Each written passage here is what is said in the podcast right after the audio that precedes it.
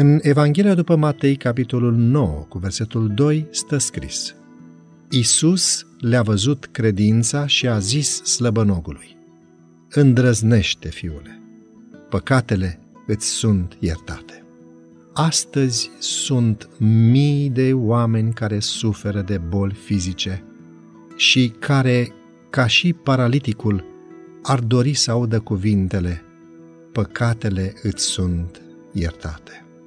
Povara păcatului cu neliniștea și cu dorințele lui neîmplinite stă la baza bolilor lor. Ei nu-și pot găsi alinarea câtă vreme nu vin la vindecătorul sufletului. Pacea pe care numai El o poate oferi va da putere minții și sănătate corpului. Isus a venit să nimicească lucrările diavolului.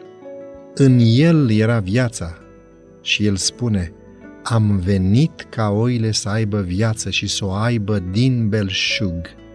El este Duh dătător de viață. Are și acum aceeași putere dătătoare de viață ca și atunci când vindeca bolnavii pe pământ și pronunța iertarea pentru păcătoși. Efectul vindecării paraliticului asupra oamenilor a fost de parcă cerul s-ar fi deschis și ar fi dezvăluit beneficiile unei lumi mai bune.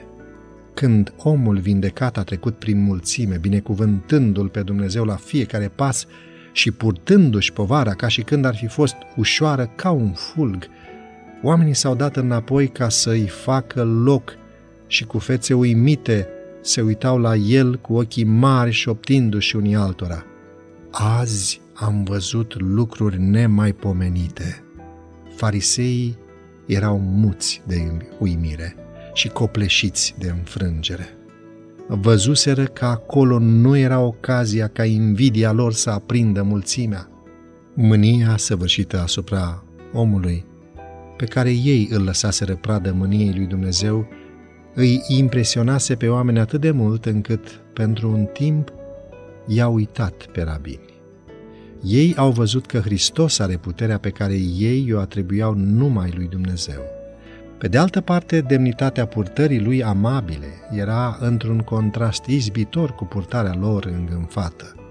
Ei erau dezorientați și umiliți, recunoscând, dar nemărturisind, că în fața lor e o ființă superioară.